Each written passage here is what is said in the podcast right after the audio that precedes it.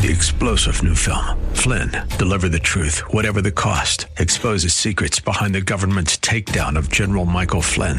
Flynn knew what the intel world had been up to. He ordered the first audit of the use of contractors. This set off alarm bells. He told the truth. He was the most dangerous person for Donald Trump to hire. They had to get rid of Flynn. Flynn, deliver the truth, whatever the cost. Available now. Watch it today. Go to salemnow.com. Salemnow.com. From the streets of Melrose Park to the trading floor of the Merc, he's fought for every dollar he's ever earned. And now, with personal liberty and our system of capitalism under assault in America, he's here to seize back our rights from the government. With a cigar in one hand and a copy of the Declaration of Independence in the other, he's Shaun Thompson. And this is The Shaun Thompson Show.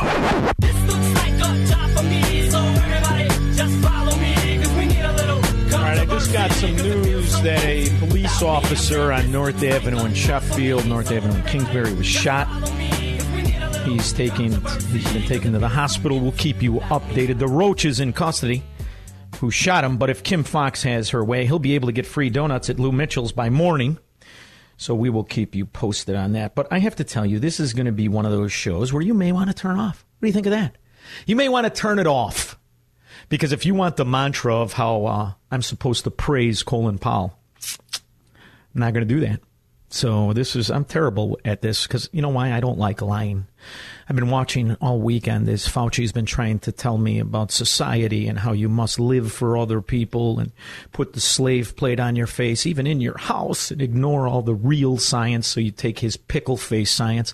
I can't do that. I'm not good at that either. So this Colin Powell thing. I have to tell you, it's interesting because I remember the Democrats calling him a liar when he validated the weapons of mass destruction. You remember that? I remember them calling him part of the military industrial complex. I remember them having a nugget of truth in all that. I remember thinking not much of Colin Powell as the Republicans of the Bush era showed themselves for the corporatist kleptocrat scum.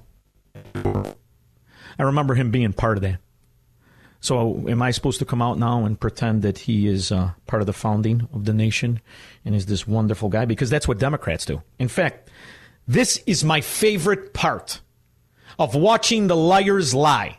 It's like watching Mozart play the piano or Pritzker eat dessert. It's beautiful, baby, because nobody does it better than these scumbags. Look, CNN. Did I, did I yell a little bit too much? The Colin Powell Republican no longer exists. CNN. The Colin Powell was nearly the future of the GOP, the Daily Beast. Powell betrayed his values in order to be a good American. Los Angeles Times. Country before self. Oh, that's a good one. USA Today. Powell praised by U.S. politicians of both parties. And that's when you know you're probably dealing with a not too good of a guy. When both of these lying rats parties have something good to say about you, it's because you kept the money flowing. When I think of parties, I really, really wanted to talk about Jerome Powell, who was just caught, like the rest of them, with very strategic trades while making a fortune during both the pullback of the market and then the rebound after he decided to bastardize the, the so-called market. I wanted to spend a little time on that. See, that's the that's the guy I wanted to talk about. But apparently, we're going to hear now how the president, I guess he's the president, he doesn't know if he is or not, the feeble fascist with the soggy pants, now he loves Colin Powell. I remember a couple years ago, he didn't like him. Didn't like him very much at all. In fact, I think there was even some racial stuff that he had to say about him because he was, before Trump, he was a Republican. Um, I say, so what? 84 years old. I'm not even going to exploit the fact that he was vaccinated and died from complications of COVID or whatever the case is. He's 84. 84. He was a bit stout. That's what we do. We live and we die. In the meantime, what you do is what makes the difference. And when you sell out, when you tell lies that benefit political parties and politicians, and you could argue, create and start a war, I, I don't really give a rip about you. What do you think of that? Probably not the normal stuff, but I'm probably not the normal host. And the other thing I wanted to say is um, Chicago. Chicago, Chicago, Chicago. I have uh, Ray Lopez coming on now. Bunny, my new producer, knows Ray, and and I've had Ray on before, and I like some of what Ray has to say. We're going to pick at why he's still a Democrat. John Catanzara on a on a video said he's running for mayor. Good. I think that's wonderful. The only thing is, I want these people of good character, if they so have it, to identify themselves not with the Chicago Mafia Party. Because to me, until we make people understand the Democrat Party is not a political option, it is a mafia. It's that simple. And the corruption in it is systemic. It is through our judicial system. It is through every aspect of our life. It is occupied by self enriching, self aggrandizing frauds.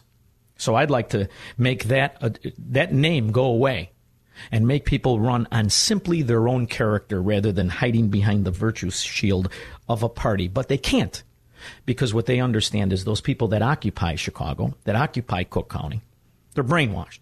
They're corrupted themselves.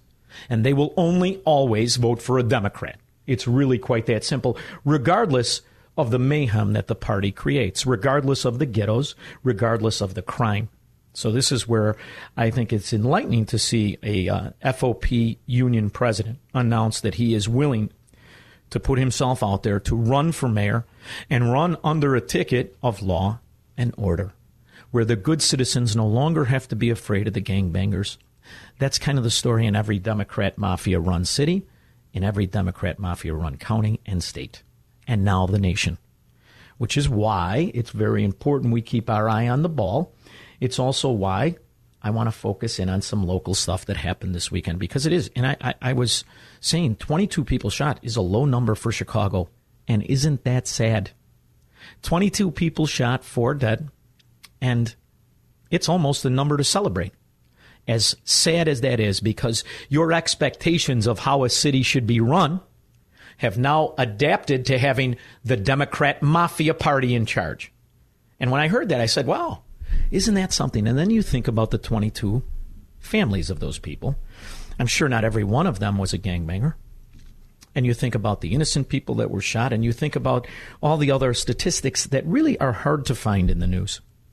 The people who are carjacked, because this month, in the last month, I was reading an article in the Sun Times, estimates of a 600% increase.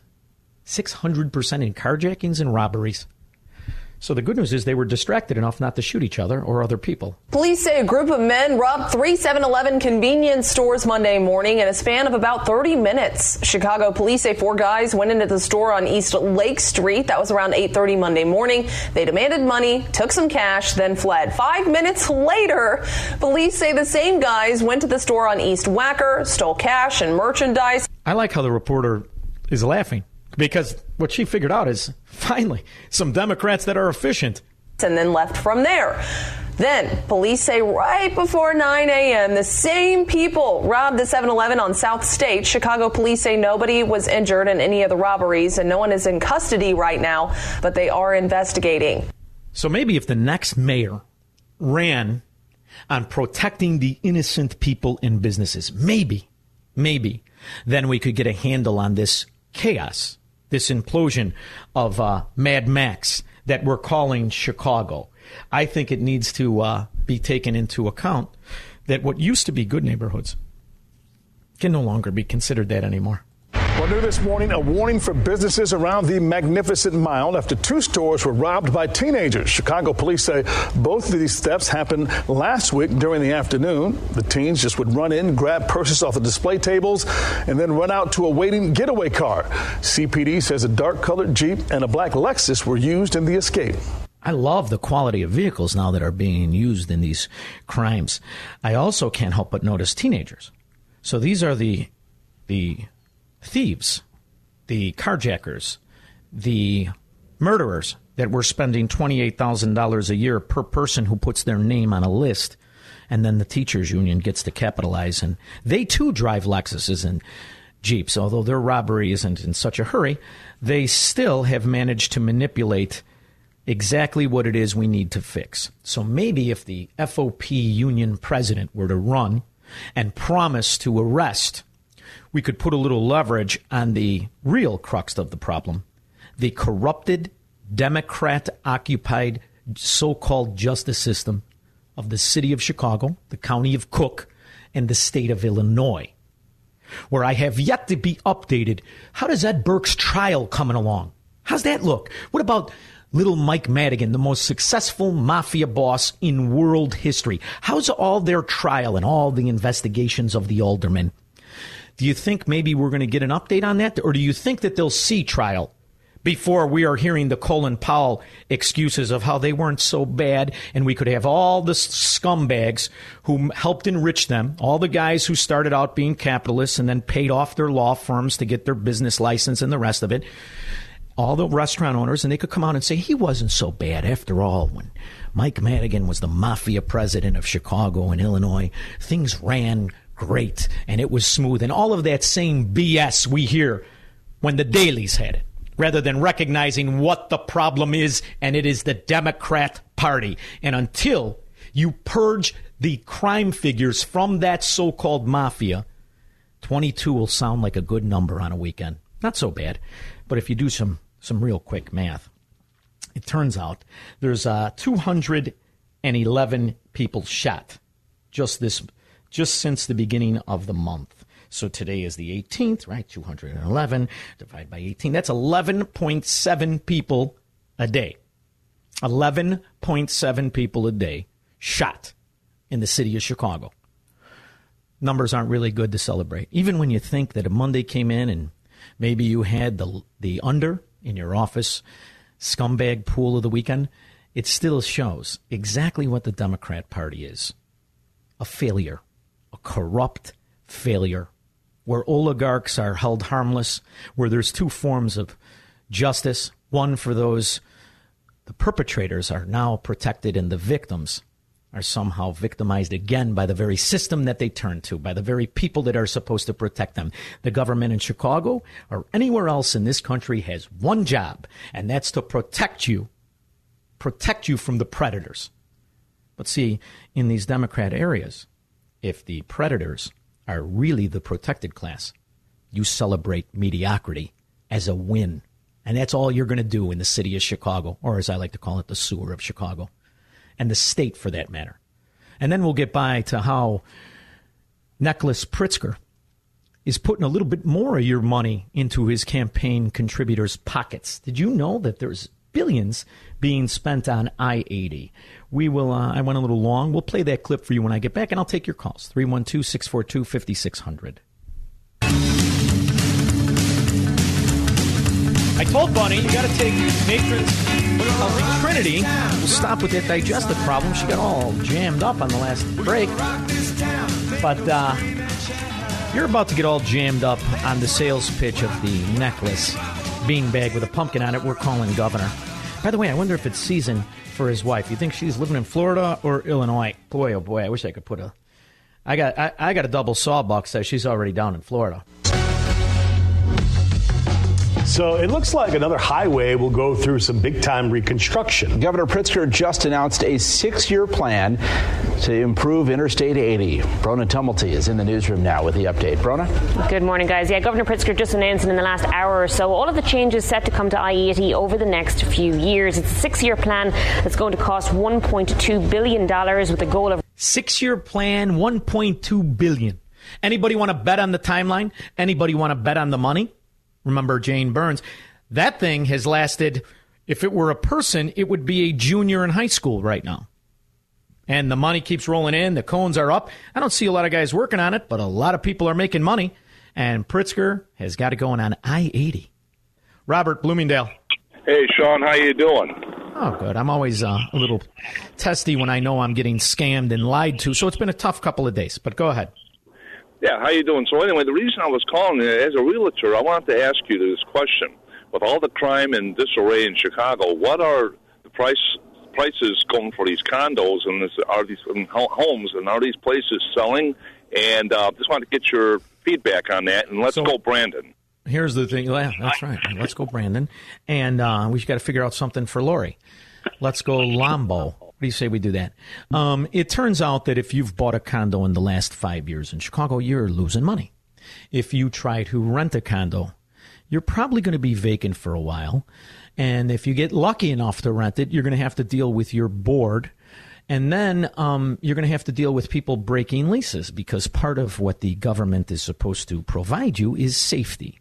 And no matter if you're looking at the Mag Mile, if you're looking at Lincoln Park, if you're looking at was once good neighborhoods, you cannot guarantee that. So that's going to translate just the way you think it is in lower values, lower rents. But what it will also result in in a corrupt mafia run city is higher taxes because after all somebody's got to pay for rebuilding the section of the highway through Will, Grundy and Kendall counties. It'll rebuild and replace the more than 50 year old infrastructure there which currently sees about 80,000 drivers every single day. From Minooka to Joliet, this rebuild will transform 16 miles of I 80. The redesign of auxiliary lanes and interchanges to reduce congestion and rehabilitation of over 30 bridges along the roadway. Now, what are the contractors who get the job going to donate to the reelect Pritzker campaign and the rest of the Democrat mafia? That's the real question, and that's the number you're not going to get. But that's the most important one in this story because all of those people for 50 years, this is my favorite thing, all of those people, 80,000 cars a day, have already been paying taxes for the infrastructure. Yet here we are. Today's the first day of America, the first day of Illinois, and the first day of I 80. And we need it because we just need it. And forget about the fact that we were supposed to maintain it all that time. Too bad. You're going to do it again. It's going to be splendid. This is progress. See, this is the best you're going to get from these shysters. Lipstick on pigs. And I'm not talking just Pritzker. I'm talking about what he's saying. They're making it sound as if it's wonderful. It's not. It's an admission of crime. That's what that is. Mike, Plano. Hey, Shaun, I'm actually on I 80 right now in the very uh, spot you're talking about on my way to work. I've been driving this road for seven years. It's bumpy, it's broken. The construction on it, although it, has been needed to be uh, redone from Minooka to Joliet for at least a decade, and I'm mm-hmm. glad they're finally doing something. The construction is slow. Mike, do you remember that old case? Do you remember that old case with uh, the Palumbo when they found that he was shorting the cement? and the judges went off and they fined him 13 million and he pulled the checkbook out and wrote the check. Do you remember that whole case? Uh, no, but here's yeah. the thing, Shaun. I uh, there's a guy in Joliet, one of the economic leaders. I, I read a quote from him a few weeks ago where he's saying, "Oh, I hope we have uh, I-80 uh, fixed up by 2026." I'm like, that's another five years. How long did it take to build Hoover Dam? About three. This is, it, this is it took four to build the Eisenhower highway system throughout the country. It took four years to build the entire highway system throughout the country. But the reason it took sh- such a short period of time is because they didn't perfect political prostitution the way we did in Illinois. Thank you, Mike, for the call. But that's the answer. You ain't going to like it, but that's the answer. The project also includes eight miles of noise walls to help minimise the impact on families living near the highway. When it's all done and dusted, there will also be new pedestrian and bike lanes as well to help keep communities connected. Bike lanes?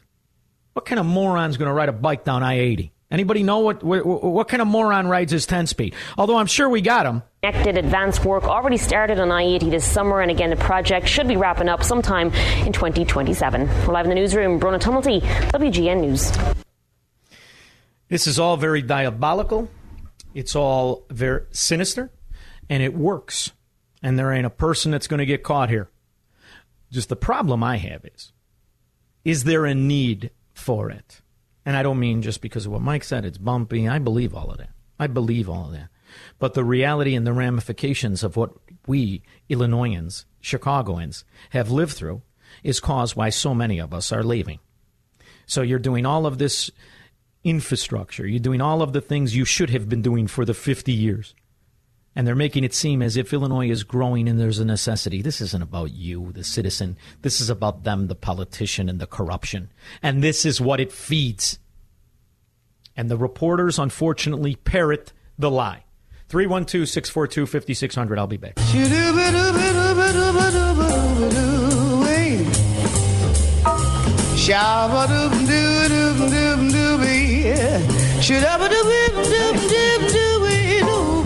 That schoolhouse rock thing going on, a little jazzy. We are back, and I. Uh, this is not something I'm going to say in a lot of lead-ins. I have a Democrat on the phone, but I don't hate him. Alderman Ray Lopez, how are you? Hey, Don, how are you? Glad you don't, glad you don't hate me. Very good. I don't hate you. Uh, but here's I, I do hate some of your cohorts. I really do.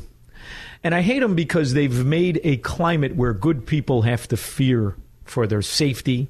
They have to become something they wouldn't, complacent with failure and corruption. That's why I hate them. They don't hate them blindly. They earned it and they deserve it.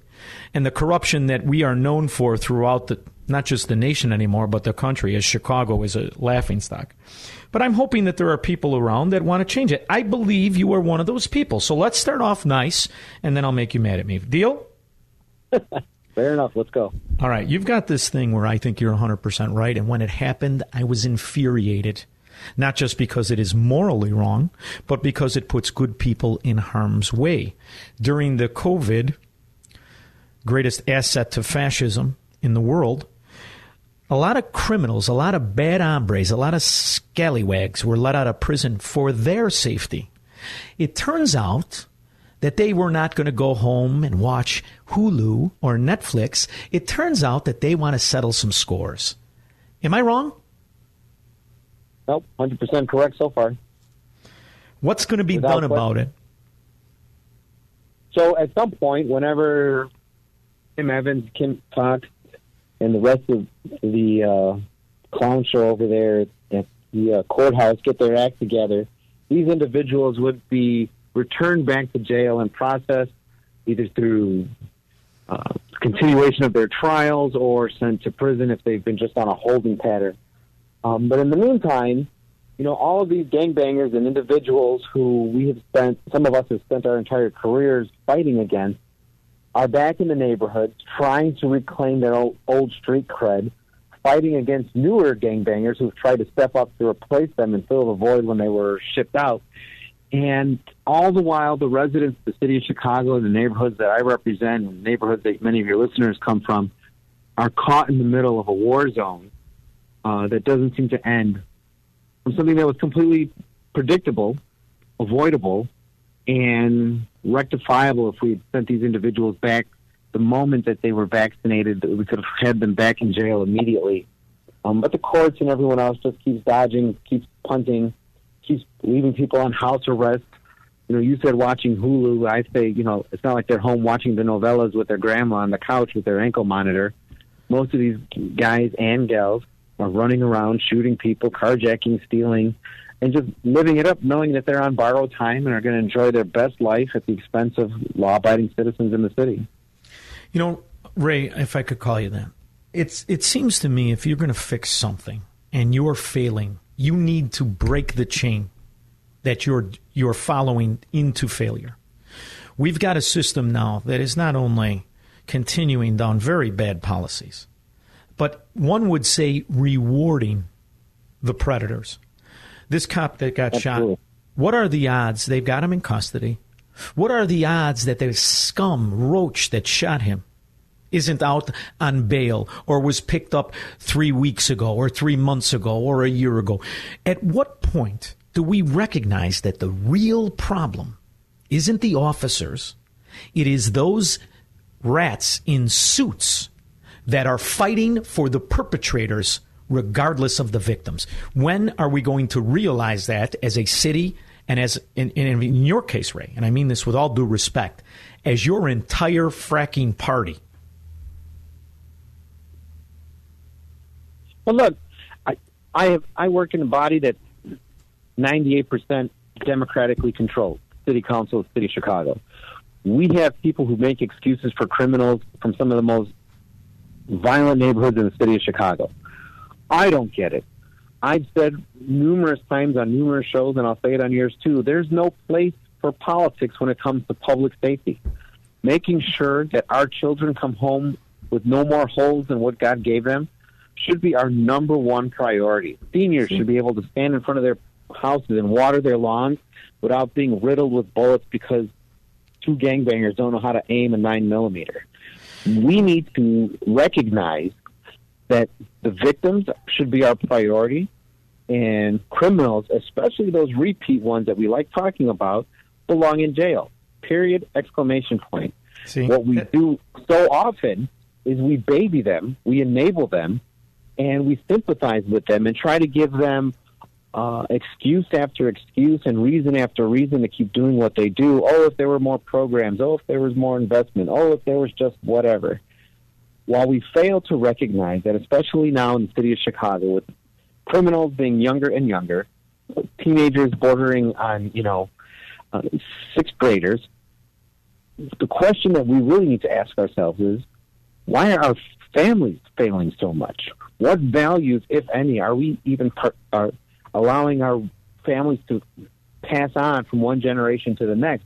And I will tell you, and I'm sure your listeners would agree, the values are slim to none at this point. It's as watered down as you know two week old Kool Aid, and we're seeing the aftermath of that in every neighborhood in the city of Chicago right now. See, that's why I don't hate you. Because you get it. And the other thing is, I think once we stop rewarding people for bad behavior, maybe we'll get less bad behavior. Um, I was having dinner in Miami Saturday night with a, with a Chicagoan who was a businessman. You would know it, Ray, by my silky uh, tones and my professionalism behind this mic, but I was never going to be behind the microphone. I was an I was an investor. I worked in the money business. I wanted to, you know, I, I wanted to be in the real estate business. I was in the real estate business. I recognized years ago what Chicago was, is, and I'm hoping, hoping that it will not always be. It to me is the problem of organized tolerance of bad things. And I don't just mean the two sitting Cook County judges who are on the investment vehicle with Ed Burke. I'm talking about systemically. From the law firms that manipulate the taxes to the people who are not in on the scam that burden that cost. How does it look to you as someone who sits on finance, zoning, rules, housing and real estate development, economic development, until this city cleans its act up, there's not an honest man that's going to do business there. In fact, it's a it's a real joke.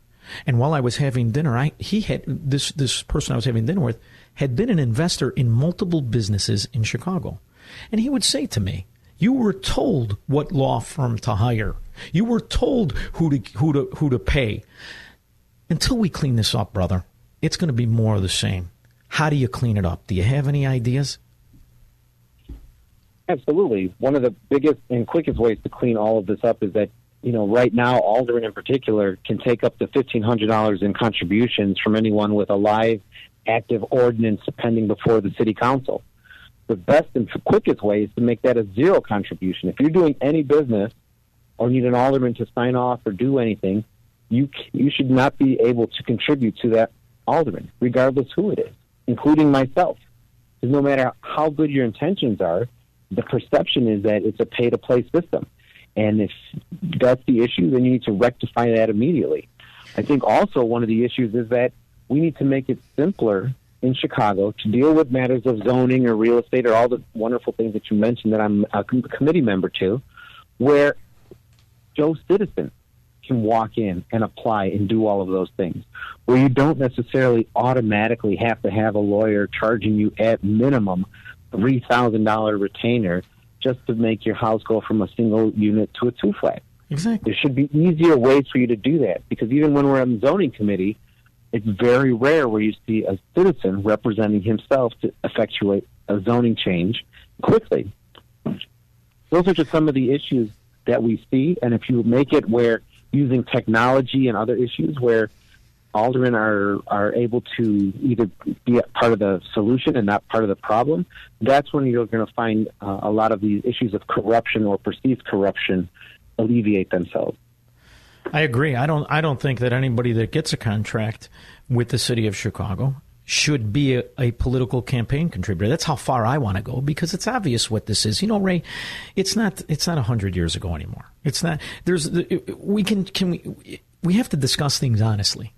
If you give me a contract that's very valuable, and I give you hundreds of thousands of dollars through my employees, through PACs, through whatever, ta-da! That's corruption. When a when a Winnetka developer throws five thousand a plate fundraiser for Lori Lightfoot, and then ends up being an investor or an owner on a company that gets a massive benefit from the city, ta-da, that's corruption. I, I hate the idea that we're walking around in the year 2021 like it was 1929 and we all pretend Al Capone was just a good guy who gave turkeys to the neighborhood. Let's call it what it is. Right. Hmm? All right. Let me know if you want me to come on the floor and fill in for you a little bit. We'll shake things up. So I think it went pretty and, uh, smooth. let's not forget something either, too. That the reason that aldermen get paid so much was to dissuade them from graft, to make it where if they were paid a consummate salary with their position, that they'd be less inclined to be manipulative or do things that were illegal. And that has not shown any sign of impacting some of my colleagues' behavior, sadly. I mean, you just take a look. I remember when I was a kid and I'd see Eddie Burke and, uh, at the Viagra Triangle with the security staff. It wasn't. It, they're not even hiding it anymore. He's he's not an attorney. He's not an alderman. He's a gangster. And until we recognize all of this, and until these people go away, we're just going to continue to get good guys like you that don't stand a chance. Because the reality is, your own party's mounting up against you. Is that not right? I would definitely say that there are many in my Democratic Party who no longer view me as uh, one to be followed. And I think that's because of their own politics and not mine. There once was a time when someone of my caliber within the Democratic Party was viewed as a centrist. Now I might as well be uh, a Republican. Say a it. tattoo of an elephant on my shirt, in their opinion, because so many of them have gone so far left. that Can I suggest something to you, Ray? You, Paul Vallas, John Catanzara, and fellas of your caliber, of your character, maybe it's time you do that. And maybe we turn it around by not being a one party town and a one party county and a one party state. Maybe then we'll stop being a laughing stock. Just a suggestion from a radio host who really didn't think he'd ever be one. You take it for what it's worth. But I want to thank you for coming on. John, thank you. Thank you. Ray Have a great Lopez, everybody. We'll be back with your calls and comments after this.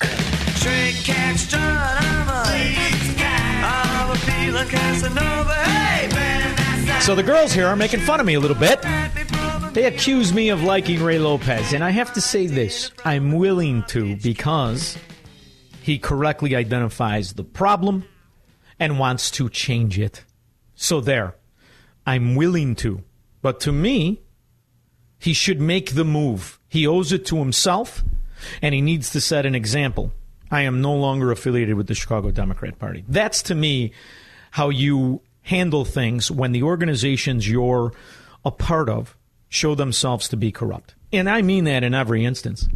In every instance, whether it's with your friends, no matter what it is, your, your investments, where you work, once they show themselves to be corrupt, you as a person of integrity need to recognize it and distance yourself from it. If we all did that, we wouldn't have this party system where two parties pretend to be opposite yet they share the same bank. They vote for the same bureaucrats who enrich themselves, specifically like Jerome Powell and the rest of these so-called Fed chairmen, because Jerome Powell is a scumbag. It turns out, breaking, I guess this is breaking news. I always knew it. I just wanted to be validated.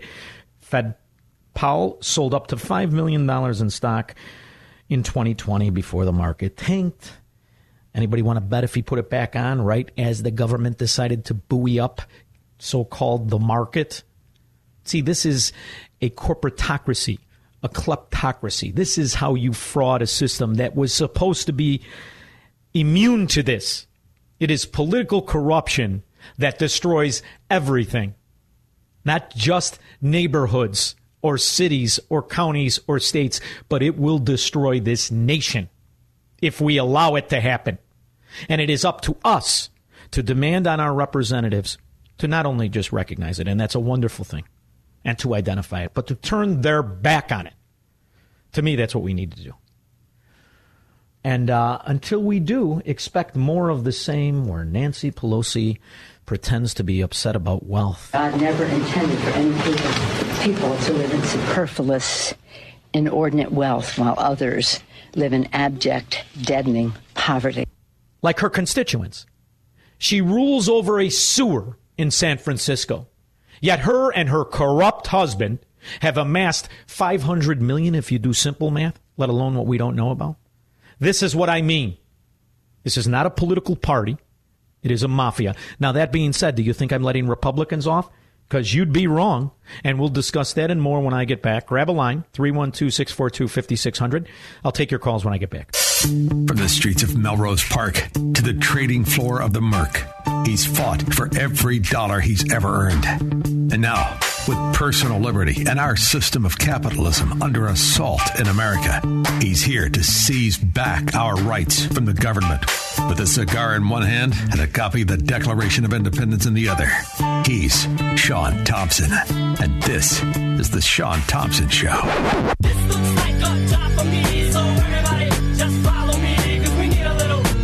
Now we're going to go into a little bit of my problem with the Republican rats. We're in this position. Jay, you hang on. You're going first. We're in this position not just because of the people who have been corrupted, who have sold their dignity for welfare benefits and for free college and for so called health care and all the rest of the nonsense from the Soviet Marxists, corrupt bastards calling themselves Democrats. We're in this because Republicans. Republicans who said they were conservative, they were anti socialist, they were anti Marxist, they were anti abortion, voted for these roaches that occupy the levers of power now. That's why we're in this position. So when I hear this, it infuriates me. A group of anti Trump Republicans on Thursday endorsed a slate of Democratic lawmakers facing tough races in next year's midterm elections. Now, Trump is gone. Trump is gone. The office has been usurped. Now, for 2022, these roaches want more Democrats who've identified themselves for exactly what they are Soviets. That's what they are. It's not an American Democrat Party. These are Soviets. And now Republicans are endorsing Soviets. So that's why all the people who are celebrating, we're going to kill them in 2022 and all the rest of it. And let's go, Brandon. And I'm on your team. Let's go, Brandon. But look at what's going on behind the scenes. In a bid to stop their own party from retaking control of Congress. The GOP officials, dismayed that most elected Republicans now embrace former President Donald Trump's false claims that the 2020 election was stolen, told Reuters they are also backing some vulnerable Republicans, including Representative Liz Cheney, who have rejected Trump's voter fraud allegations. This is who controls the money. The Adam Kinzingers. He's just a receptacle of this corruption. This is the party that wants back in power. That's why when I talked about Colin Powell, I want to like Colin Powell. I was a Colin Powell cheerleader until he revealed himself for what he was.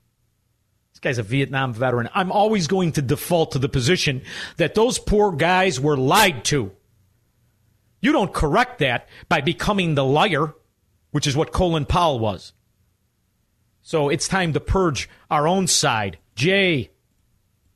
Uh, thank you so. Uh, thank you, Shaun, so much for all you do and the powers that be there uh, at the station. Uh, you know, there, it's great to have these nationally syndicated shows here and there, but live and local is what it's all about, especially in a big market like Chicago. So we're so glad you're there, and thank you for for like acknowledging things. Like uh, a couple of months ago, you said something really fast, and I wrote it down in my car. I couldn't believe it, and I went and I looked it up, and oh my God, you you brought up that Hunter was appointed to a board on Amtrak by George W. Bush. I hope everybody just heard me because you when you said it on the air, you said it really fast. Yeah, I talked. I couldn't believe that was. I couldn't believe that. Oh my God, this is just hilarious. How uh, the closer to the top you get, it seems like they kind of morph into demo Republicans and Republicrats. Uh, and, and just here's another one. You probably know this, but I don't know if everybody else knows this. Uh, so W had one of Pelosi's daughters like film his campaign. I believe it's a great 2000 documentary as well. It's a great documentary. There you go. Yeah. But here's the thing. There I'm you not go. gonna I'm not gonna here do you know uh, who David Horowitz is?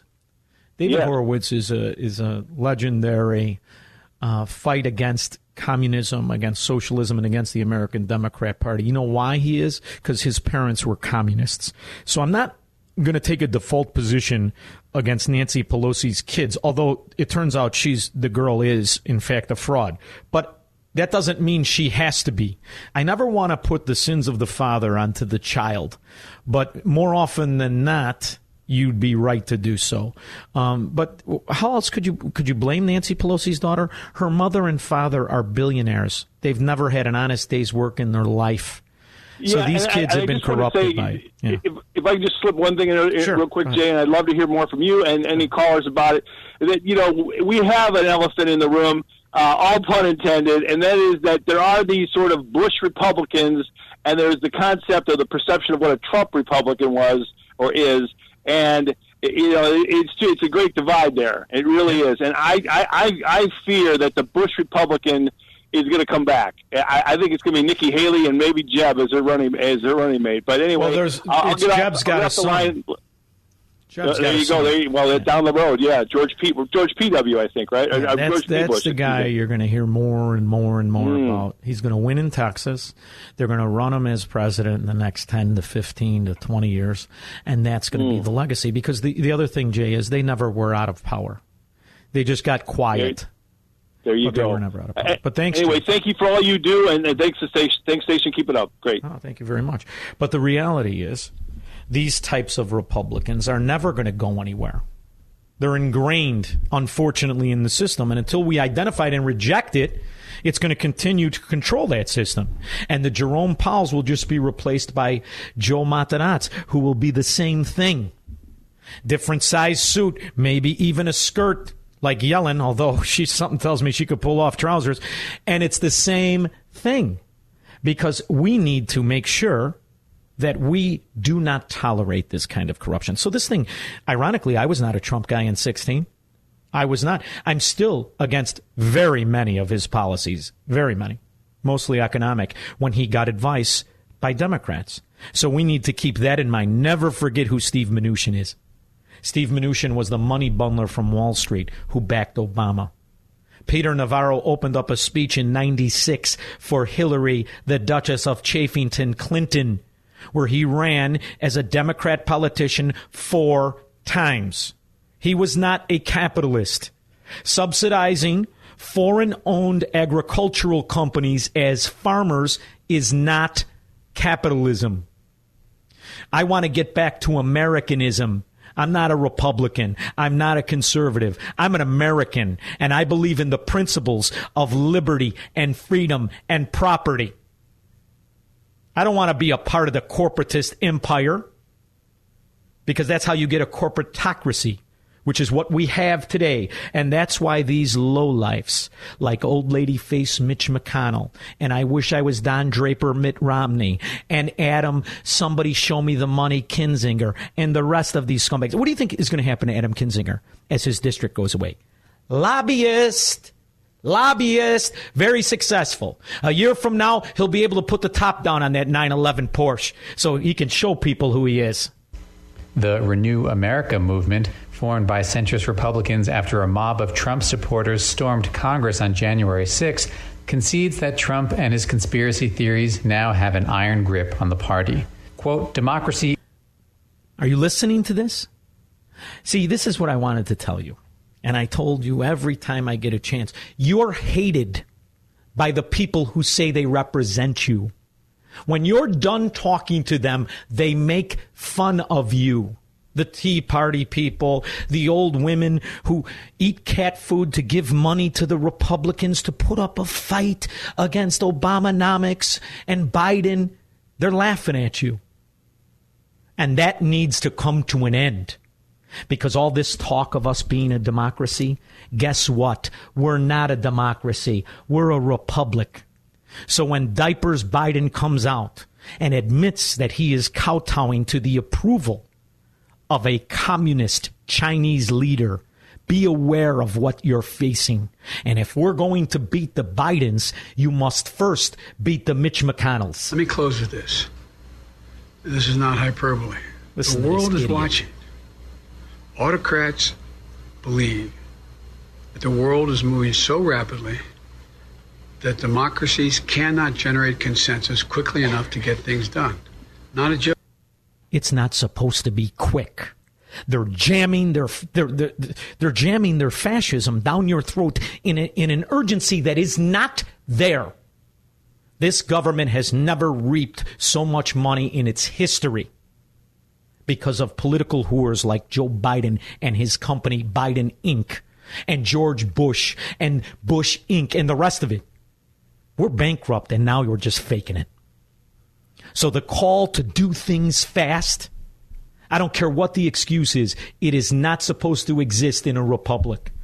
And we need to expose this for the Ponzi scheme. And we need to put idiots like this. By the way, how is this man a president? He cannot speak. He is mentally impaired. Even if you are a Chicago Democrat and you tolerate the corruption and the families and the sons, he's not capable of doing anything. This poor old man needs to be put away and wait for his rice pudding. Look, I've had these, I've had hours and hours and hours of meetings and personal conversations with Xi Jinping. I spent. Xi Jinping. Can you imagine what Xi Jinping thinks when he hangs up the phone of spending an hour on the phone with this old fool, this incapable old dimwit? More time with him, I believe, than any other world leader has. When I was vice president, and now on the phone. Talk. Every time he calls or we talk on this, an hour, it's a conversation between an hour and a half and two and a half hours. Oh, Not a joke, my word. But he doesn't think democracies can compete. And neither do you, you fascist pig. As he says this, he is dictating rules of behavior to you. How to take over your and even raise your child to you. Yet he claims to be a democracy. First of all, slap him in the ear because he doesn't know he's the leader of a republic, you idiot. It's not a democracy. 51% cannot vote away the freedoms of 49% in this country.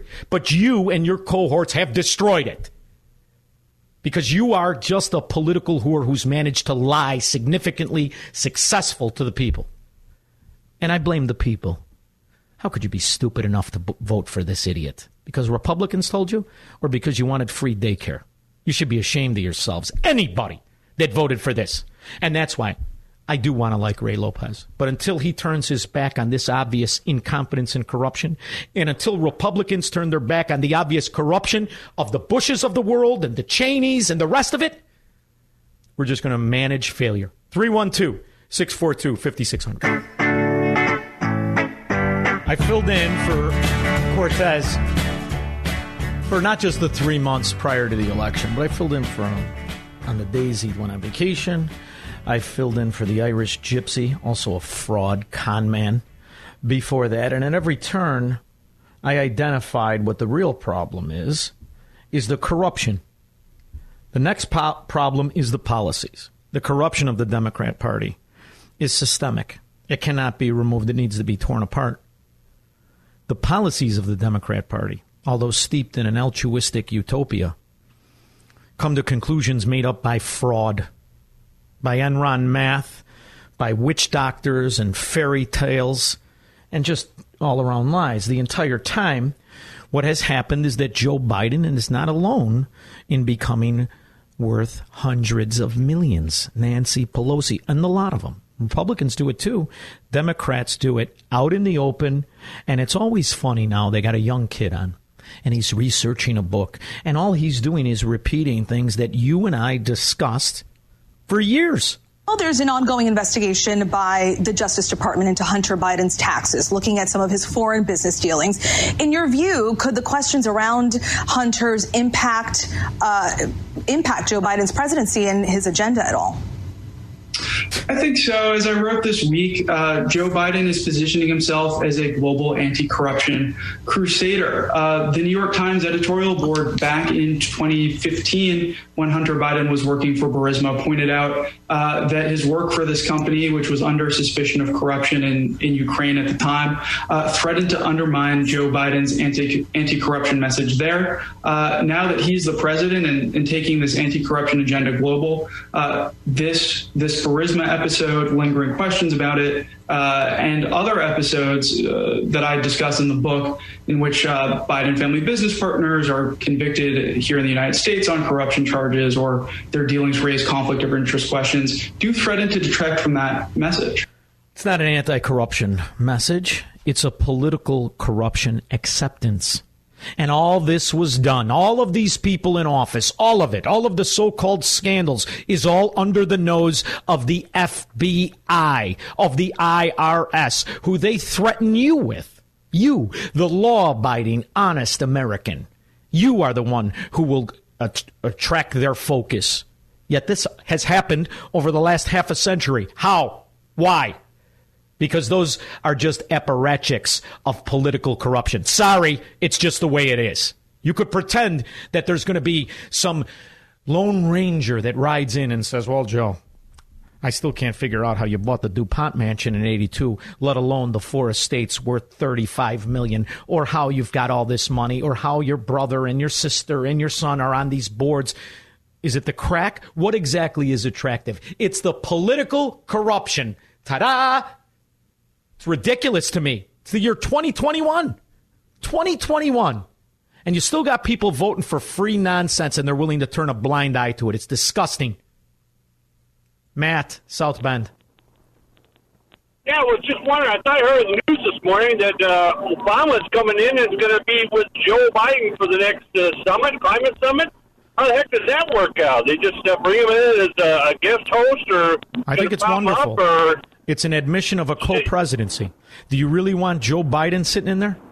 Joe Biden, honestly, is a walking embarrassment and a punchline, man. So I'll tell you the truth. I don't mind it because Joe Biden's never been the president. Joe Biden is a representative of the Marxist Party. It's Marxism that's the president. It's Marxism that controls the Senate and the Congress. The people are fungible. It's the party, like the Soviet Union. That's all it is. It's preposterous to me that we pretend this is actually a party. It's not.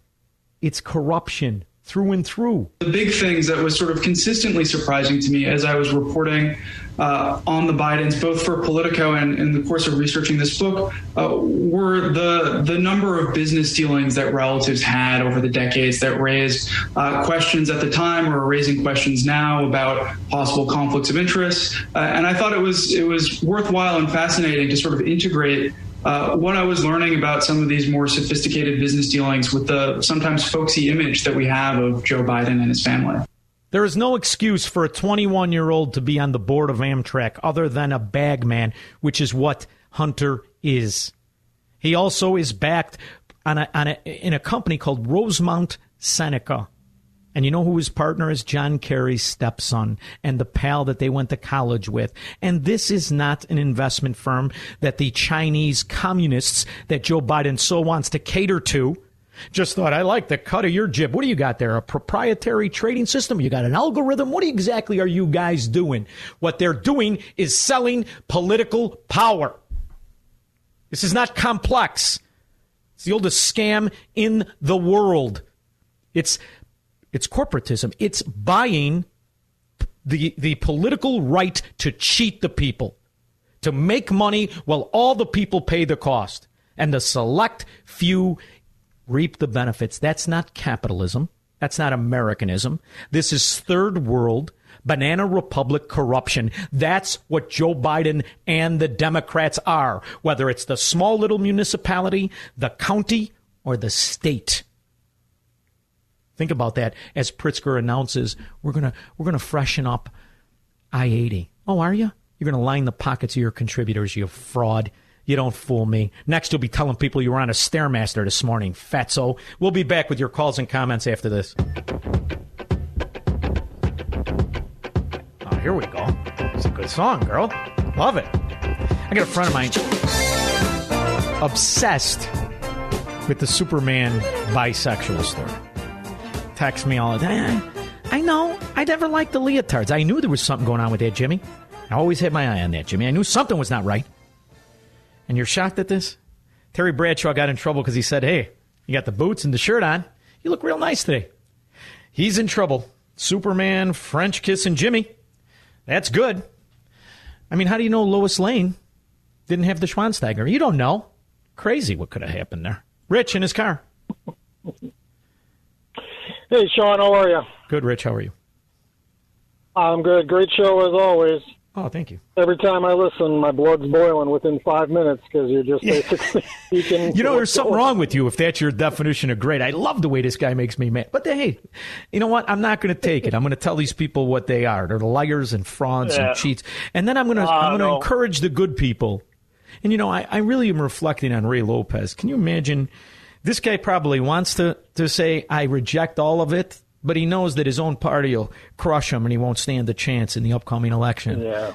It's a, it's a pickle. Well, we've kids. uh, we've been we've been watching uh, you know double standards coming out of Washington for a long time. Whether it's you know Comey, Brennan, you know lying to Congress, uh, Hillary not getting prosecuted for violating uh, docu- rules with documents, or you know, or no How about Whitewater alone?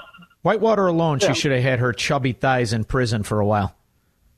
Yeah, I mean the the only experience Hunter has in transportation is transporting his own crack. I mean that's Exactly. just it's crazy. No, I think he drives Um, strippers. you know, I mean, too. but we see this we see this in the Supreme Court too with you know you know whether it's Roberts you know allowing them to argue you know taxes versus a penalty on Obamacare, or even most recently in the in the last election letting states ignore their own laws and then saying oh no we're we're not even gonna we're not even gonna think about it. You know, it's it's it's preposterous. We had a caller, Rich, a, a little while ago. I didn't get to him, and he probably, you know, he couldn't hang on. Not that I expect everyone to hang on. And he, he said we need a constitutional amendment. And my, my reaction is this: we just need constitutional enforcement. None of this is constitutional. Whole damn government is is anti-constitution. It's it's preposterous to me, Rich. But we we can change it. One honest man can make a difference. I firmly believe that. And uh, we just you know, got to they they want to get a they want to get upset with everybody who's you know like either in front of the school board or anything else. We we as citizens we would just like to see politicians and lawmakers o- obey the same laws that they expect us to obey every day, and that includes the illegals coming across the border. Well. That's how it was supposed to be, Rich. I appreciate the call. That's I, all I appreciate, I appreciate you listening. The school board is an easy fix to me. They only exist because you keep your kid there. Break it. Take your kid out today. Your kid will be better off. You'll be happier, and the future will be brighter. Because what you've already seen is we've had what five generations, four for sure, be told that communism and socialism and fascism is a virtue and the way of our future? Those are the kids that come on TV and say, hurry up, do the bill. And they don't even understand what they're calling for is their own demise, their own slavery. We're in this position because voters have begged to be slaves to the state, and now you are. That's why I was going to do the whole Fauci thing. I'm so sick of that pickle face fraud. I'm so sick of the fact we now have every, all evidence he invested in the fracking virus. He's invested in it. He took our money. He had a, a middleman. He funded it. And we don't know where his holdings are in all of the pharmaceutical companies. He's owned by the pharmaceutical companies. Doctor. Dr. My Derriere. I wouldn't let him go near my dog, and I don't even like her. Don in Bloomingdale. Shaun, conflict of interest is a badge of honor in Washington, D.C., and it doesn't matter if it's a Democrat or a Republican. And I certainly don't know how to fix it, but uh, term limits is probably the best way to go, but I don't even know how they're going to ever do that. Money. You I mean, fix it with the money, crooked. Don. You fix it with the money. We, the people, demand that contractors who are political campaign contributors can never get a contract from the government again. Done. Just that one law. You'll immediately cripple the cash register. Stop the money. Disincentivize the crime. And then we'll get to the IRS and the FBI who have let the, the, the corporatocracy grab hold in a free society, in a capitalist society, because they're part of the problem. Who watches the watchers? It's going to always be the question. Thank you, Don. I appreciate it. And these are always very, very good topics to go to. And, you know, another problem we have is that we're appointing people not on just their genitalia, but their sexual preference. And after all, that is the only reason that Pete Buttigieg, you know his name, this child, this know nothing, good for nothing, do nothing, is in this position because of his sexual proclivities and nothing more. So when he comes on and talks about the supply chain, it's a, it's a, it's a plethora of entertainment. We're seeing major supply chain disruption in the U.S. right now, causing everything from higher prices to longer waits for products. Moody's warns that these supply chain disruptions, quote, will get worse before they get better, unquote. Do Americans need to prepare ourselves for this to get worse before it gets better? Well, sir, Now, who are we going to bring on?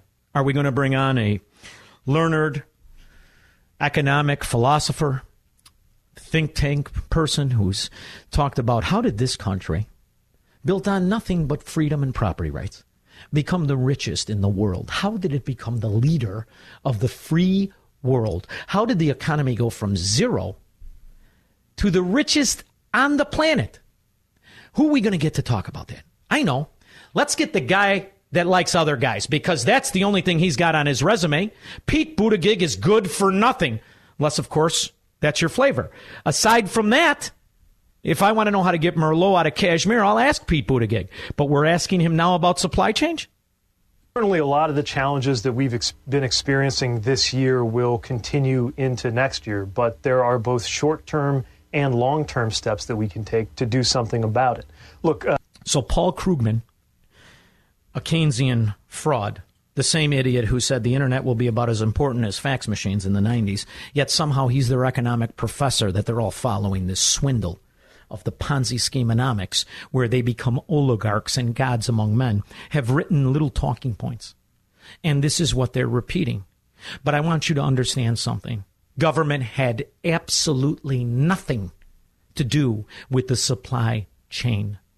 Government didn't do anything but tax every single entity that put together the so called supply chain. And what really put it together is capitalism. So to think that communism and Marxism and socialism will fix it, what do you think your future looks like? See, and now who survives it are the elite oligarchs of corruption, like Pete Buttigieg. After all, how many of you men, men, took a maternity leave? I remember the, first, the next day I could work, I went to work. You know why? I was inspired by that baby and I knew I had to earn to give her the life she deserved.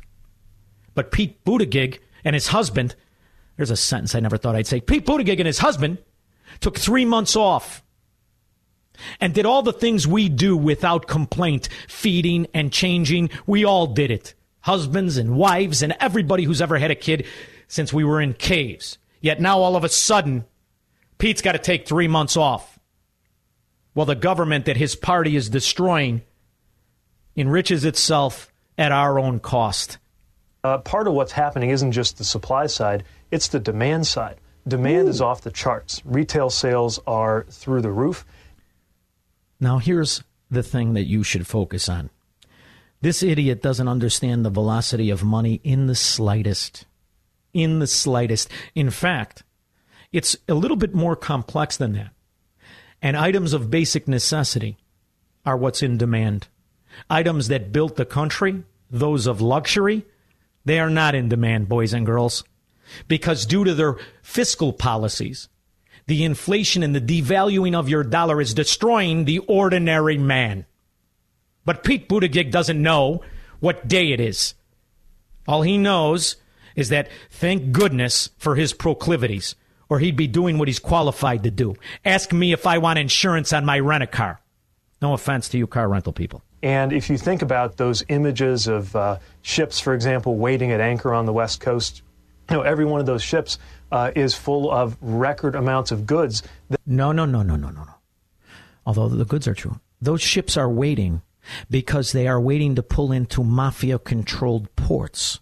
Your Democrat mafia party has turned our import export into their cash register. But there's good news for you. There's a, there's a governor out there wants to change it. So then this year we were in a situation where we were able to not only do job growth grant fund, but but fund it even more than we had in my first year in office. And so that's uh, that's a good thing. We're going to continue to do more as we go forward. So we like the progress. We see a lot of good stuff. We do have to say though, you look at particularly a lot of stuff that's going on in Washington this inflation is real. This inflation is upending a lot of things. They said it was just going to be transitory. It's not transitory. It's real. You look at how much things have gone up year over year. These are stiff increases, and it's basically an invisible tax on the American people because your income is now worth less than it would have been if we didn't have uh, spiking inflation the gas prices are going through the roof. I think they're up 50% uh, in the last year on these gas prices. So that's a huge hammer for a lot of people who, who are working hard and, and trying to put food on the table. That's what it sounds like to be represented by somebody who has an understanding of the issues and also a way to fix it. I'm going to say uh, probably more next week, but you know, we look at what's happening with some of these supply chain issues. They can't get into California, Florida. We want people coming in here. Bring your goods here. We'll, we'll get it done. We'll cut the red tape. We're not going to be held up uh, by that. So we're going to work with our ports uh, to make sure folks understand that. Also, as much as we appreciate a lot of the momentum that we have here, we just think about people thought that we would have this massive budget shortfall a year and a half ago we get two, three, five hundred million dollars in revenue coming into the state over the estimate every month now, and that's been happening for a long time. So because he never folded, he never shut down, he never imprisoned his people. That's a representative. That's someone who has the citizens' best interest in mind. So we need to promote those kind of people and demote and arrest the scum that's in office now. 312 642 5600. Funky 70s, huh? On Monday? Don't forget, it's Make Me Believe Monday. It's where we identify the conspiracies. I tell you if I buy in or not. That's going to be the last half hour of the show. Steve on the south side has a great point. Hi, Steve. Hey, what's going on, Shaun? Good to hear from you, brother. You too. Hey, I got a question because nobody's put their finger on what's going on. The, normal you know, strikes, labor slowdowns, anything. I read an article and they said that everybody's trying to cover it up. That a law went into. Oh, your phone broke up. It won't allow these nasty diesel trucks in there. That anything yes. that's older than two or three years old, they won't even allow them in the port to pick things up. And I'm just wondering correct. if you're exactly. Uh-huh. Yeah, that's correct. Not only that, the union organized extortion labor mafia has control over the working methods and hours of the dock workers. They took a 24 hour. Yeah, I heard something a little bit about weekend work. Yeah, a and little bit about weekend work. They want the payoff, and they, they, know how just, to. They know how yeah, to get it. Steve. Yeah. Okay. And then the other thing you got to keep right. you, your your question that I read on the thing is that no one has given a logical answer as to why the supply chain has broken down. Steve, I'm going to tell you right now it definitely has to do with the 11.3 million job vacancies because they broke the damn economy. And this is what I said. And when I say they, I'm including President Trump, who, in my estimation, could have been the only one to stand up to the pressure of the Marxists. Because you cannot shut off the velocity of money in a free economy and then turn it back on. Circumstances change, people make different decisions. Along with that, if you are a business person and you see what's coming down the pipe with the dim witted, diaper wearing fascist, and you see what is coming if you are in business, you're not incentivized to just go back and turn the, the spigot on. Because you understand, since you've been off, they've gained a stronghold, a foothold in the government, in, in, in the private economy. And now they're in everything from how much you pay your workers to what your tax liability is going to be. And once you disincentivize capitalism and freedom, you get less of it. And who stays in business are the corrupt figures. That's the same thing that happened with Obamacare. It's the same thing. And now we're just used to it. And now we think it's normal to work into this Rube Goldberg mechanism of socialized medicine. And we don't care that it, our premium is 400% greater, that there are 42% less doctors and less hospitals and the quality of your care. We don't care because what the abusers have learned is that we will accept this kind of abuse. We will accept it and we will tolerate it and we will play their game of Republican or Democrat. Think about this. You've got people, let's say they're Democrats, they voted for somebody they knew was incapable, they knew was a fraud. They knew it. 0.2 billion. So you go ahead and you stack spaghetti sauce at a store and in a supermarket. You control the guy or the woman who runs the run, brings out the carts on, on, on, on a forklift. What happens? Not even one vote. And by the way, I'm not blaming Trump, I'm recognizing wrong. Let's get out of the party politics. 312 642 5600.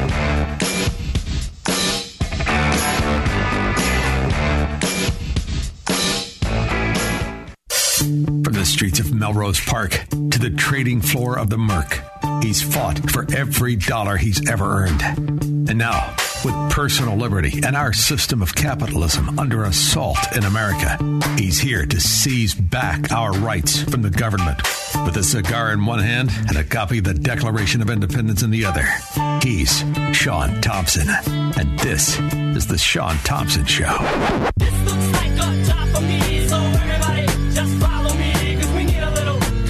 I, like many of you, walked around with an American arrogance because in this country, theoretically, fascism, collectivism, totalitarianism is unconstitutional. It's not supposed to happen. But so many of our institutions have been bastardized. We need to have one that isn't. I was hoping for that to be the Supreme Court. Anthony Marcum is a resident fellow at the R Street Institute, where he focuses on federal judiciary and separation of power disputes. I'd like to know what he thinks. Anthony, thank you so much for joining me. How are you? I'm doing well. Thank you for having me. So I'm, uh, as you can imagine, a little upset lately for, I would say, the last 15 years heavily. 20, maybe, if we think about it. Um, am I losing my, my, uh, my Supreme Court and the idea that they are not going to be part of a collectivist takeover of my nation? Well, I think one thing uh, has been interesting to see in just the last few months is this has been reported in a few outlets the downward trend of Supreme Court approval. Typically, the Supreme Court, especially compared to Congress and the executive branch, typically polls much higher. You're looking 55, 60, even higher percent. It's dropped down to 40% just in the last few months from 58% at the, uh, at the end of 2020. And so you're not in the minority anymore. There is actually a majority of Americans that do seem increasingly frustrated with the court, both on the left and on the right. Yeah, I think this is a bipartisan disappointment. Ironically, the communists want the court to agree with fascism, and they're not doing it fast enough. I was very nervous when Biden had a Supreme Court commission um, and I was nervous because I've been following politics my whole life. I don't really watch men in tights chasing balls. I like to read about politics. And it appeared to me that Joe Biden was putting this commission together to really disrupt the idea that we had independent judges from political beliefs. I realize throughout history we've had politicians that acted as judges. What did his commission come to a conclusion? Did they come with anything? What did you find out here? So interestingly, so last week, the uh, Supreme Court Commission, which is comprised of 36 scholars, uh, really across the ideological um, aisle, you do have um, a couple of conservatives that are on the commission. They released a preliminary report last week. And what this is, it's a pretty meaty report. It's a little over 200 pages, and it breaks up different ideas or different potential reforms to the Supreme Court. The two largest focuses, obviously, are going to be the ideas of court packing, expanding the number of seats on the Supreme Court, or adding term limits, whether that's 12, 18 years, or something else.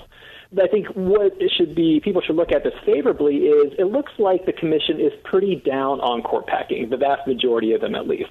And I think it's fair to say court packing is not happening anytime soon. In the commission's report, they talked about, of course, it is constitutional. Congress could change the number of seats on the Supreme Court. That is something that's not in the Constitution. But on the other hand, the risks and the damages and all the problems that would follow greatly, greatly out, outweigh any argument or serious argument for doing it. Term limits, on the other hand, they seem to be a little more open to it. Um, I'm, I've been a critic of Supreme Court term limits for a long time. I think the commission, by the public meeting that they had last week after this preliminary report was released, there are a number of commissioners that are also not favorable of term limits. So it'll be interesting to see the language that was more favorable of term limits in this preliminary report to see if that changes at all, if their tune changes when the final report is released next month. I got to ask you a question. Why have you been a critic of uh, Supreme Court justice term limits? I have, for a number of reasons. The number one is you're going to have an implementation problem. We know the Constitution says that justices serve for life for good behavior. That means life tenure. And so to change that from life tenure to 18 year terms or something else, that's going to take a very, very long time. It's going to take decades. For the transition period for the justices who are serving now, especially the younger justices like uh, Justice Kavanaugh and Justice Barrett, they're going to be on for 20, probably 20 plus years.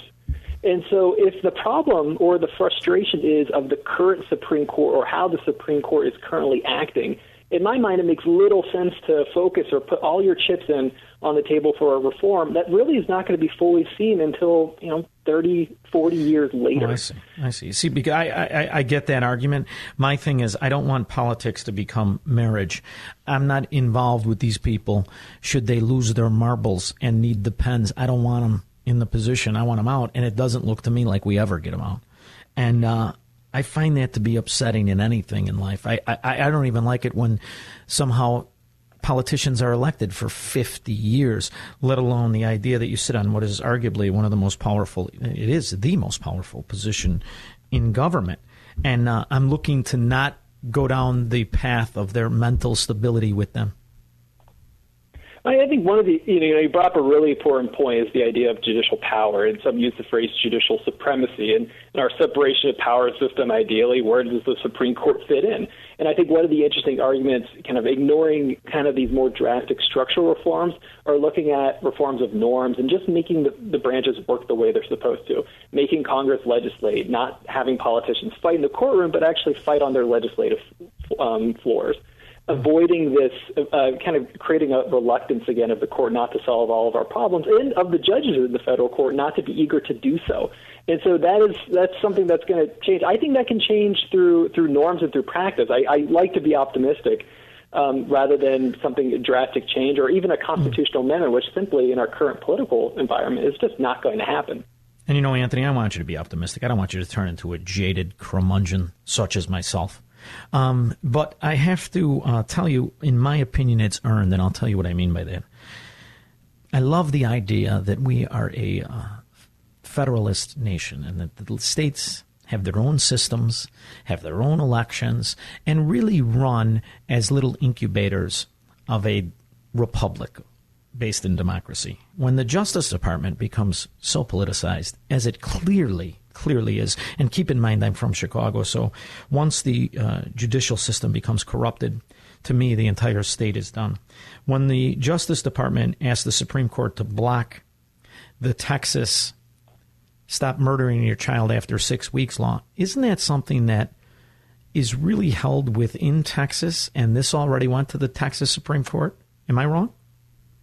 Well, so this has been an issue that has been percolating through the federal courts and will again just simply because of the precedent where we're talking about Roe v. Wade, we're talking about a Supreme Court decision that was based on several constitutional doctrines. So that's why you're going to see it through the federal courts, and that's why you're ultimately going to see it at the U.S. Supreme Court. I think you are going to see that issue, of course, get there inevitably, whether through state uh, a state law, whether it's in Texas or Mississippi or somewhere else just based on the interests involved, is just naturally going to fall into the federal courts. The federal courts are going to have to deal with it anyway. So even if it might be a state law concerning the state constitutions, there's always going to be a federal hook, or often a federal hook that's going to get into federal court. When you see justices that are appointed, and, and um, really because of their political relationships, like Elena Kagan comes to mind, and you understand that pretty much if a Democrat brings up something to the Supreme Court, 99% of the time they're going to rule in that favor. Has the ideal of a Supreme Court been corrupted? Is this something that we, the people, are just to accept?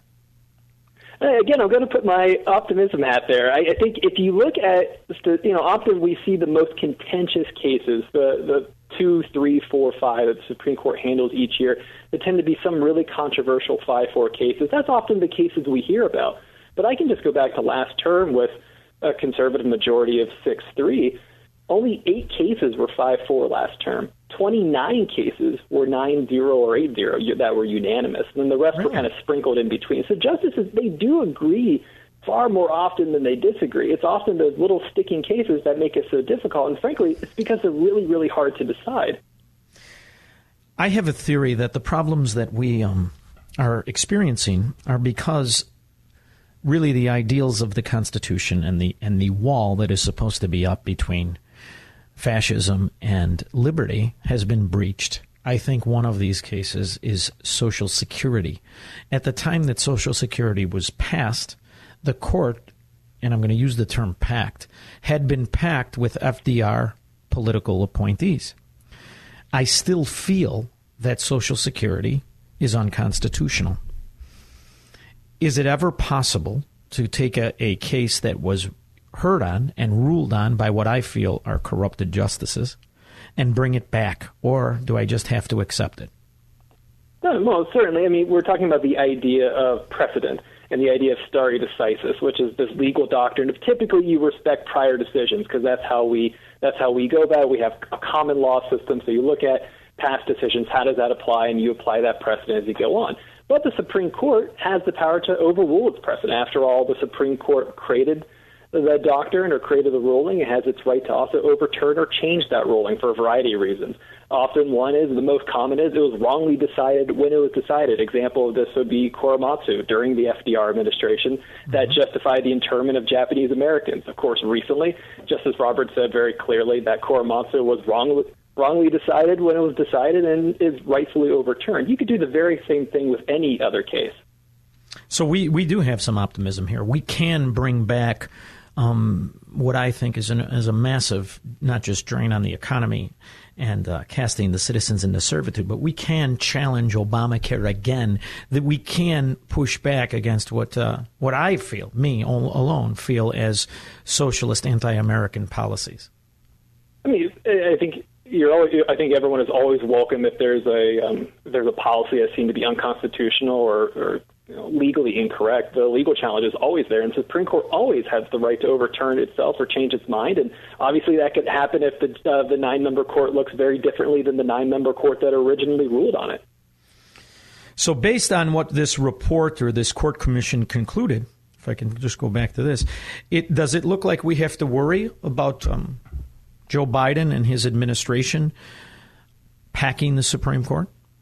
I don't think so. I, I think the That's what I commission. I, think I think the vast majority of the commission is not open to court packing and skeptical of many even the smaller reforms. So I don't think people really have to be much concerned about when this final report is uh, released next month. Now, should we be? Are there any surprises coming from their? Um, that you you have any indication on, on, on some of the rulings that are going to come out later From the Supreme Court or from this commission? from the Supreme Court? From the Supreme Court, well, I mean, the biggest the biggest case we're going to see is the abortion case challenging the Mississippi law that would ban most or bans most abortions after 15 weeks. That's going to be heard um, soon in this term. That's going to be obviously the most the case most paid attention to. There's also the Texas law that concerns abortion as well. That's that's currently being expedited through the federal courts. Maybe those two issues get consolidated for one very large hearing for later this year. That's going to be the one most Americans are focused on. And that decision probably will not be released until June of next year.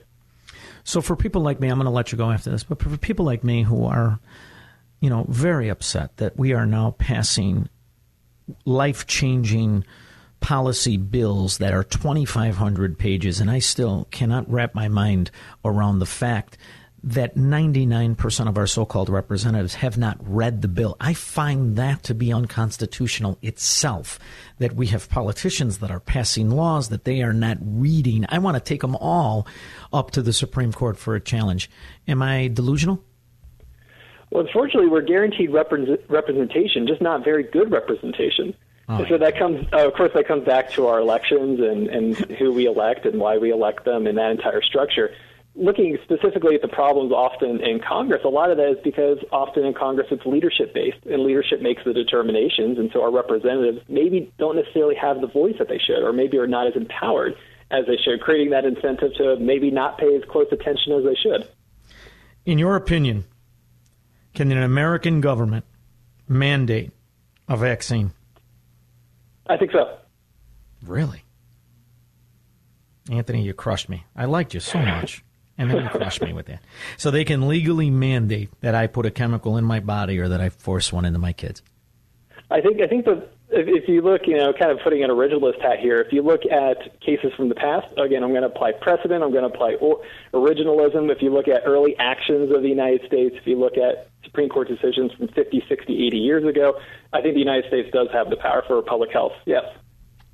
All right, I'm dropping out of society and I'm going to pick up Italian. At least I know the food is good. Politics is the same. Thank you, Anthony Marcum from R Street. I appreciate you joining me. All right, you bet. Have a good night. All right, take care. We'll take your calls and comments when I get back. 312 642 5600. Hey.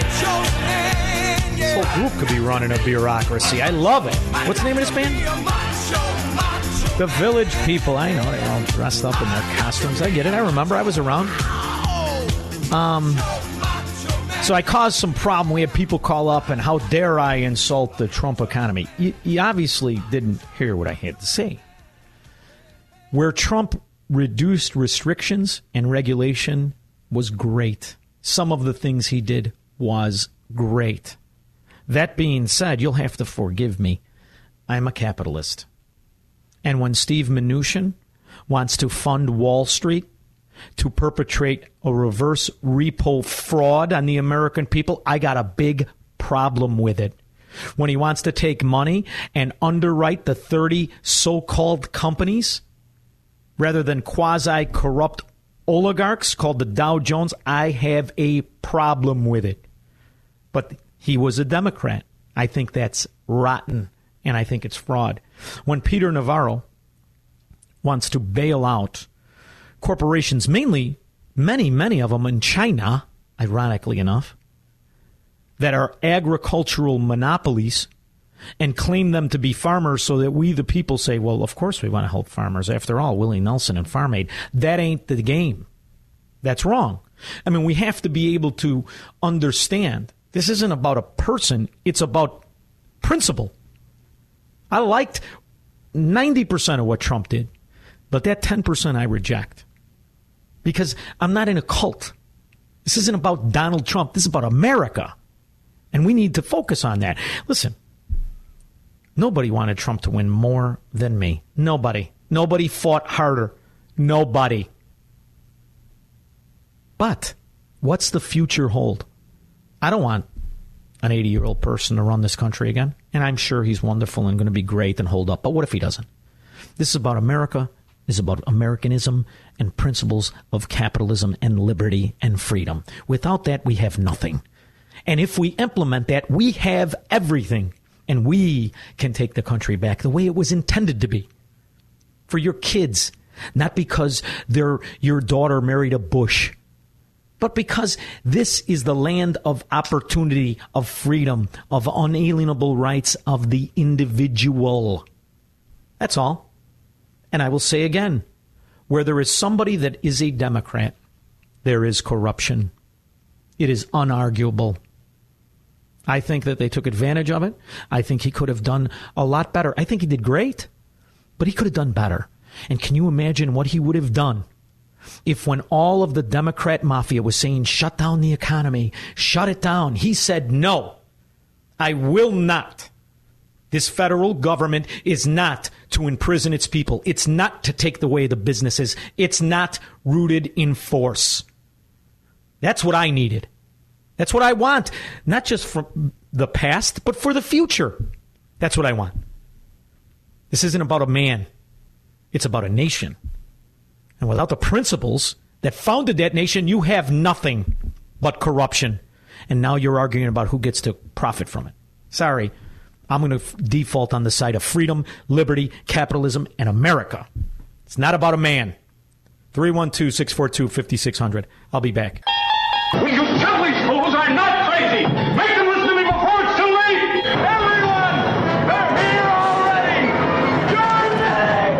Make Me Believe Monday. The Rand Corporation, in conjunction with the Saucer People, thank you, under the supervision of the Reverse Vampires, are forcing our parents to go to bed early in a fiendish plot to eliminate the meal of dinner.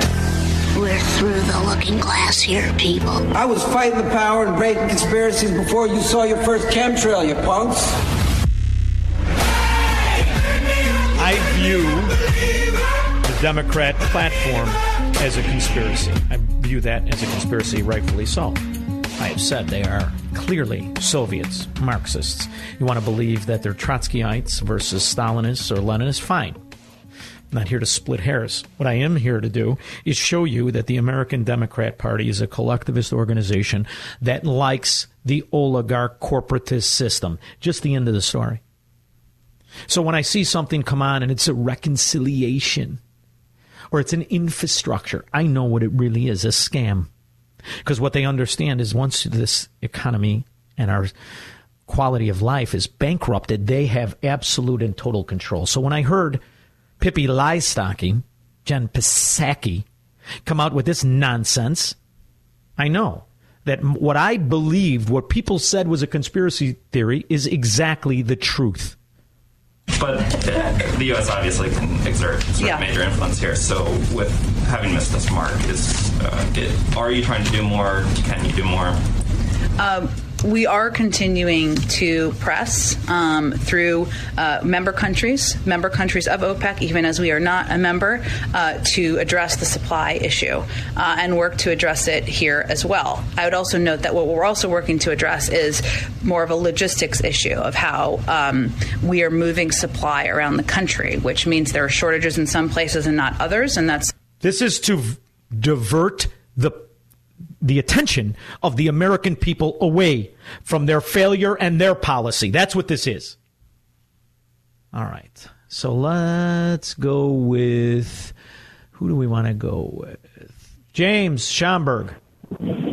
Hey, how you doing, Shaun? Good. How are you? Uh, I know it was a very learned young man there uh, talking previously, but the very idea that we can relax on what Biden's or the Democrat leadership would do with respect to that Supreme Court uh, committee, Yes. they just were looking for cheerleaders on that. They're going to do what they want, pack the court, jam it up.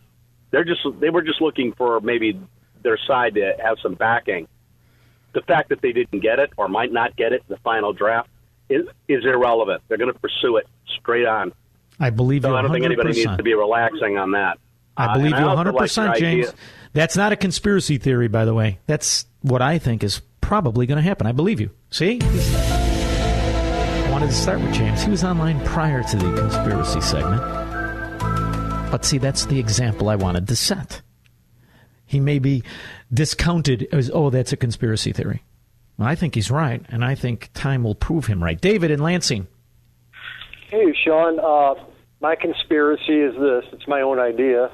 Uh, I say the Chinese Communist Party is working with the far left, the squad, to take over the ports, uh, New York City, L.A. We got the Chicago. Uh, you know, so everywhere there's a, like a, bi- a big lockdown and all these things. They want Republicans and Trump supporters to leave so they can take that over. Just like in 1860 when um, the North took over the port of uh, New Orleans to run the supply lines dry to the South. This is an international military maneuver. Well, here's where you cheated a little bit. You cheated a little bit because they've already bought control over so many of those ports through both direct and indirect companies. So I believe you, but I also saw what you did there, Dave. I got my eye on you. I believe him. Thank you. Tim in Johnsburg, Illinois. Hey, Shaun, how you doing? Good, Tim. How are you? I want to ask you one little question, and if you believe that the last election was fraud-free and honest, and uh, with no cheating going on, would you? That would be a rhetorical that the last question. twenty years that the people have been installed instead of elected. Yes, I believe that they have been installed instead of elected, and I do believe that voter fraud is an accepted philosophy, an accepted thing that the people who live in the Democrat mafia area, areas recognize and tolerate. That I think it would happen in this election. I was always very concerned with it. I am disgusted to see that, uh, to a certain extent, there's still those people accepting it when you have districts that came out with over 90% voter Uh-huh. turnout and nobody wants to give an inquiry into the voter rolls. I have a problem. I think that's yes. the base of all the problems you talk about. And you can't fix a one of them until you fix that. How's that? That's that's the root of all evil there. Yes, it is. And that's why you go to places that are fighting for the citizen, not the crime. Thank you. I believe him. She forgot the music. Just a little late on the draw. Corey Woodlawn. Yeah, this is Corey. I was talking about the encroachment. the government never had the power to force you to put anything into your body. And just because they got a justice here or a justice there to side with them on bogus legislation, that doesn't mean the government had the right. According to our framework in the Constitution, he didn't have a right. I agree. that- it reminds me of when the situation between Thomas Paine talking to the founders of the Constitution. He's when it came out of Independence Hall, there was no First Amendment in the bill. And Paine said, "Where's freedom of speech?" And he said that the government doesn't have the right to take it. He said, "Put it in there because they will assume the right." And that's what's happening now. They're assuming they have the right, but they do not have the right. Corey, I couldn't agree more with you, and I have to tell you, I like I like him very much. He's a very, very smart, nice guy, but I simply think he's wrong. And under no circumstances in my America can a politician tell you to put something in your body. I completely believe you, Corey, and I was uh, taken aback by Anthony's acceptance of that principal issue. If you do not have property over your own body, then what the hell are you but a slave? That's exactly what you are. If a politician can force you to put something in your body, that's the definition of servitude. I will not comply and I will not capitulate. And that's why I love what the uh, Chicago Police Department is doing. And I hope many, many more men and women stand up to this fascism, which to me is America 101. You don't get to tell me to do that. Are you out of your fracking mind? Greg in Woodstock. Hey, it's Greg and Lake Geneva. Anyway, uh, okay. Well, you keep you keep telling Misty Woodstock, but go ahead. No, I, I said Lake Geneva this time. Oh, it comes Anyway, up Woodstock. No problem. Never mind. Go ahead. Hey, I can forgive that. You know, things happen. All right. Uh, right now, in their uh, Green New Deal, whatever their bill is called, uh, they're going to mandate electric vehicles by whatever year. Right now, the and the figure I saw was 85%. Right now, the main manufacturer of electric vehicle batteries is China. Now, China inked a deal with the Taliban to have mineral rights. So they can, and is believed that Afghanistan might have the biggest lithium deposit in the world, which guess what? That's what they use for Greg, you listen to batteries. my show, brother. I've been talking about this for months. Eight billion dollars. They Oh. own everything under the ground in Afghanistan. Joe Yeah, Biden and, uh, aided and abetted the Chinese government to grab the most lucrative mineral rights deal in history. I've said Not only that, but now China wants Taiwan, and they're re- they're making all kinds of moves, and guaranteed, good old Uncle Joe ain't going to do diddly. Now, the greatest, the biggest manufacturer of semiconductor chips in the world is in Taiwan. Taiwan Semiconductor. Now, so if Greg- there's a shortage of chips now for vehicles and Wait till later. everything else. Yeah. Wait till they get their hands on Now Taiwan listen. Semiconductor. I want you to stay on the line. Listen to me now, because I'm going to catch a lot of heat for this. And I want you to agree or disagree. This is why I personally wanted Trump to fight for Hong Kong and make the statement that Hong Kong will be protected because Hong Kong was not just the thorn in the side of China, but it represented what could have been a capitalist outpost for the entire Asian rim. What do you think of that? Yep. Uh, absolutely. And uh, Because I'm going to catch a lot of heat right now. We got a guy that calls up anytime I say anything that isn't kissing somebody's derriere. I get I get all kinds of nonsense for Misty Callahan. So I just wanted you to I wanted to present it in a way that you understood and that everybody understood. I'm not insulting Donald Trump, but I am insulting that specific policy who I believe was brought to him and he was made to capitulate or inse- or or influenced by who I think is a real roach. And I've caught in a lot of arguments, even with Steve Cortes. I think Peter Navarro is a moron. That's what I think. What do you think of that? That's going to catch a lot of flack. But we'll take all your flack and all your calls and all your conspiracies at 312 642 5600 when I get back. On that midnight train to Play it at night. Georgia. And a pip? I don't think it's the full pitch. Yeah. Um, Said he's going back the beauty of um, capitalism is that they found a way, and by they I mean entrepreneurs and business people, to fight off the corruption in labor extortion mafias using political influence to destroy America. Imagine that it is controversial for a state to pass a right to work which means you don't have to pay off a union fat slob to get a job. That's now controversial in America. That's because there's a Democrat in charge of it. This happened throughout American history. Granted, you're not going to find it as propaganda has been written in favor of the labor extortion mafia, but businessmen did. And they created an industry that employed tens of millions of people.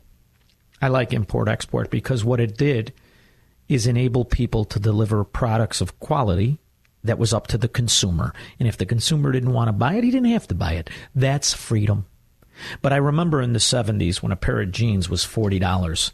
I also remember before Biden was sworn in when jeans were $40. The only reason you didn't have inflation is because there was competition in product. That's what we need. Labor extortion mafias will always corrupt politicians so that they grant them monopolies. I want to destroy that. There needs to be a certain flow in the economy of capitalism.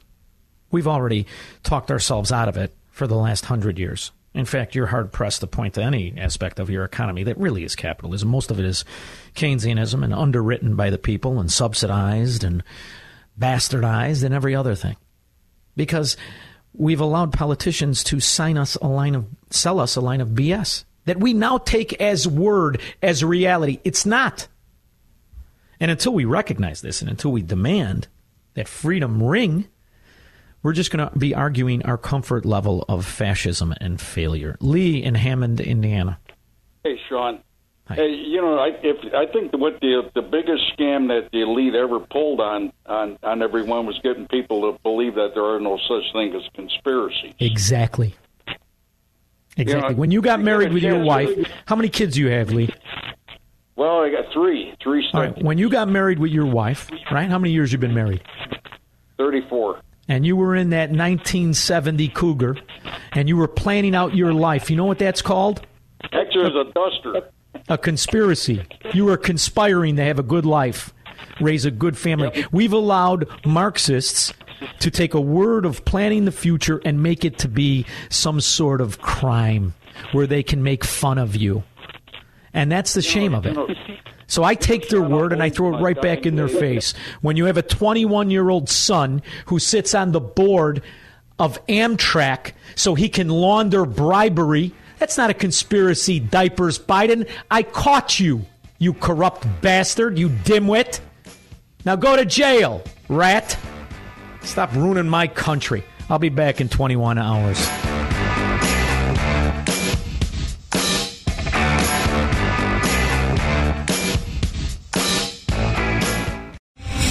Star general Michael J. Flynn, head of the Pentagon Intelligence Agency, knew all the government's dirty secrets. He was one of the most respected generals in the military. Flynn knew what the intel world had been up to. He understood its funding. He ordered the first audit of the use of contractors. This set off alarm bells.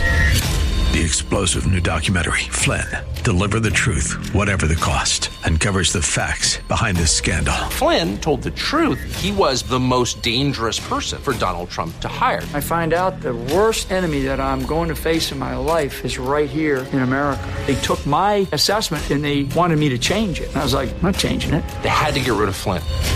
With in depth interviews, archival footage, and never before seen personal records of the man behind the headlines. I just felt like I was drowning. Flynn, Deliver the Truth, Whatever the Cost. Available now. Watch it today. Go to salemnow.com. Salemnow.com.